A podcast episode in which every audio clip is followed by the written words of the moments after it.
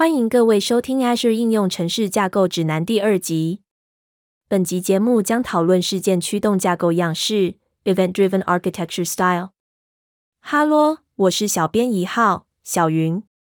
哈喽，我是小编二号小端。很高兴我还有出现，请大家继续支持收听。先谢过了。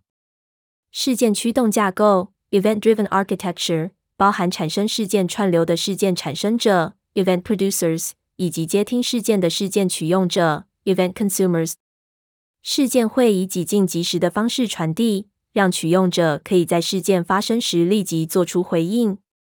产生者与取用者分离，产生者不知道哪些取用者正在接听，取用者也会彼此分离，而且每个取用者都会看到所有事件。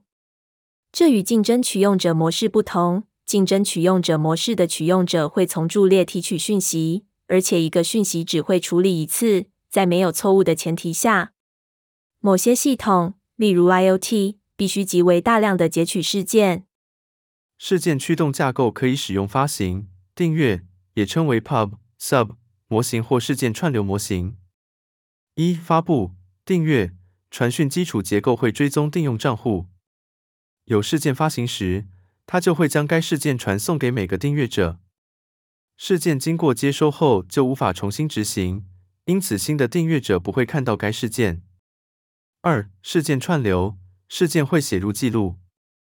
事件有严格的排序，在资料分割内，并具有持久性。用户端不会订阅串流，相反的，用户端可以读取串流的任何部分。用户端负责让其在串流中的位置前进，这表示用户端可以在任何时间加入，并可重新执行事件。在取用者端，则有一些常见的变化：一、简单的事件处理，事件会立即在取用者中触发动作。例如，您可以使用 Azure Functions 并搭配服务汇流排触发程序，以便在每当有讯息发布至服务汇流排主题时执行函式。二、复杂的事件处理，取用者会处理一系列的事件，使用 Azure 串流分析或 Apache Storm 之类的技术寻找事件资料的模式。例如，您可以汇总内嵌装置在一段时间内的数据，并在移动平均值超过特定阈值时产生通知。三、事件串流处理，使用资料串流平台，例如 Azure IoT 中枢或 Apache Kafka 作为管线。以截取事件并馈送至串流处理器。串流处理器会采取行动，以处理或转换串流。不同的应用程式子系统可能会有多个串流处理器。这个方法很适合用于 IoT 工作负载。事件的来源可能是系统外部，例如 IoT 解决方案中的实体装置。在此情况下，系统必须能够以资料来源所需要的数量和输送量截取资料。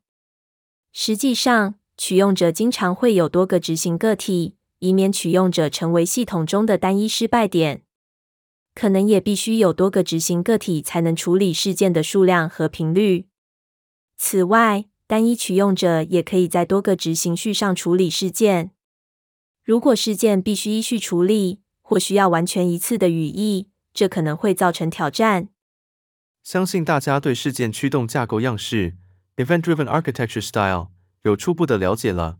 接下来来聊聊使用此架构的时机：一、多个子系统必须处理相同的事件；二、具有最小延迟时间的及时处理；三、复杂事件处理，例如模式比对或一段时间的汇总；四、大量和高速度的资料，例如 IoT。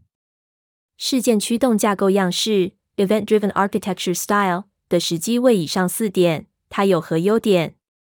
一、产生者和取用者分离；二、没有点对点整合，可以轻松地将新的取用者新增至系统；三、取用者可以在事件到达时立即做出回应；四、高度延展性且分散；五、子系统有独立的事件串流检视。谈完事件驱动架构样式 （Event-Driven Architecture Style） 的五个优点，它有和挑战。挑战一：有保证的传递。在某些系统上，尤其是在 IoT 案例中，保证事件的传递是相当重要的事。挑战二：按顺序处理事件，或只处理一次。每个取用者类型通常会在多个执行个体中执行，以便拥有复原功能和延展性。如果事件必须按顺序处理，在某个取用者类型中，或如果处理逻辑不是等密的，这会产生挑战。其他考量：事件中包含的资料量可能是影响效能和成本的重要考虑。将处理所需的所有相关资讯放在事件本身，可以简化处理尝试代码，并储存其他查阅。将最少的资讯量放在事件中，就像几个识别码一样，会减少传输时间和成本，但需要处理尝试代码来查阅它所需的任何其他资讯。谢谢收听事件驱动架构样式 （Event-Driven Architecture Style）。今日分享就到一个段落，那我们就下次见了。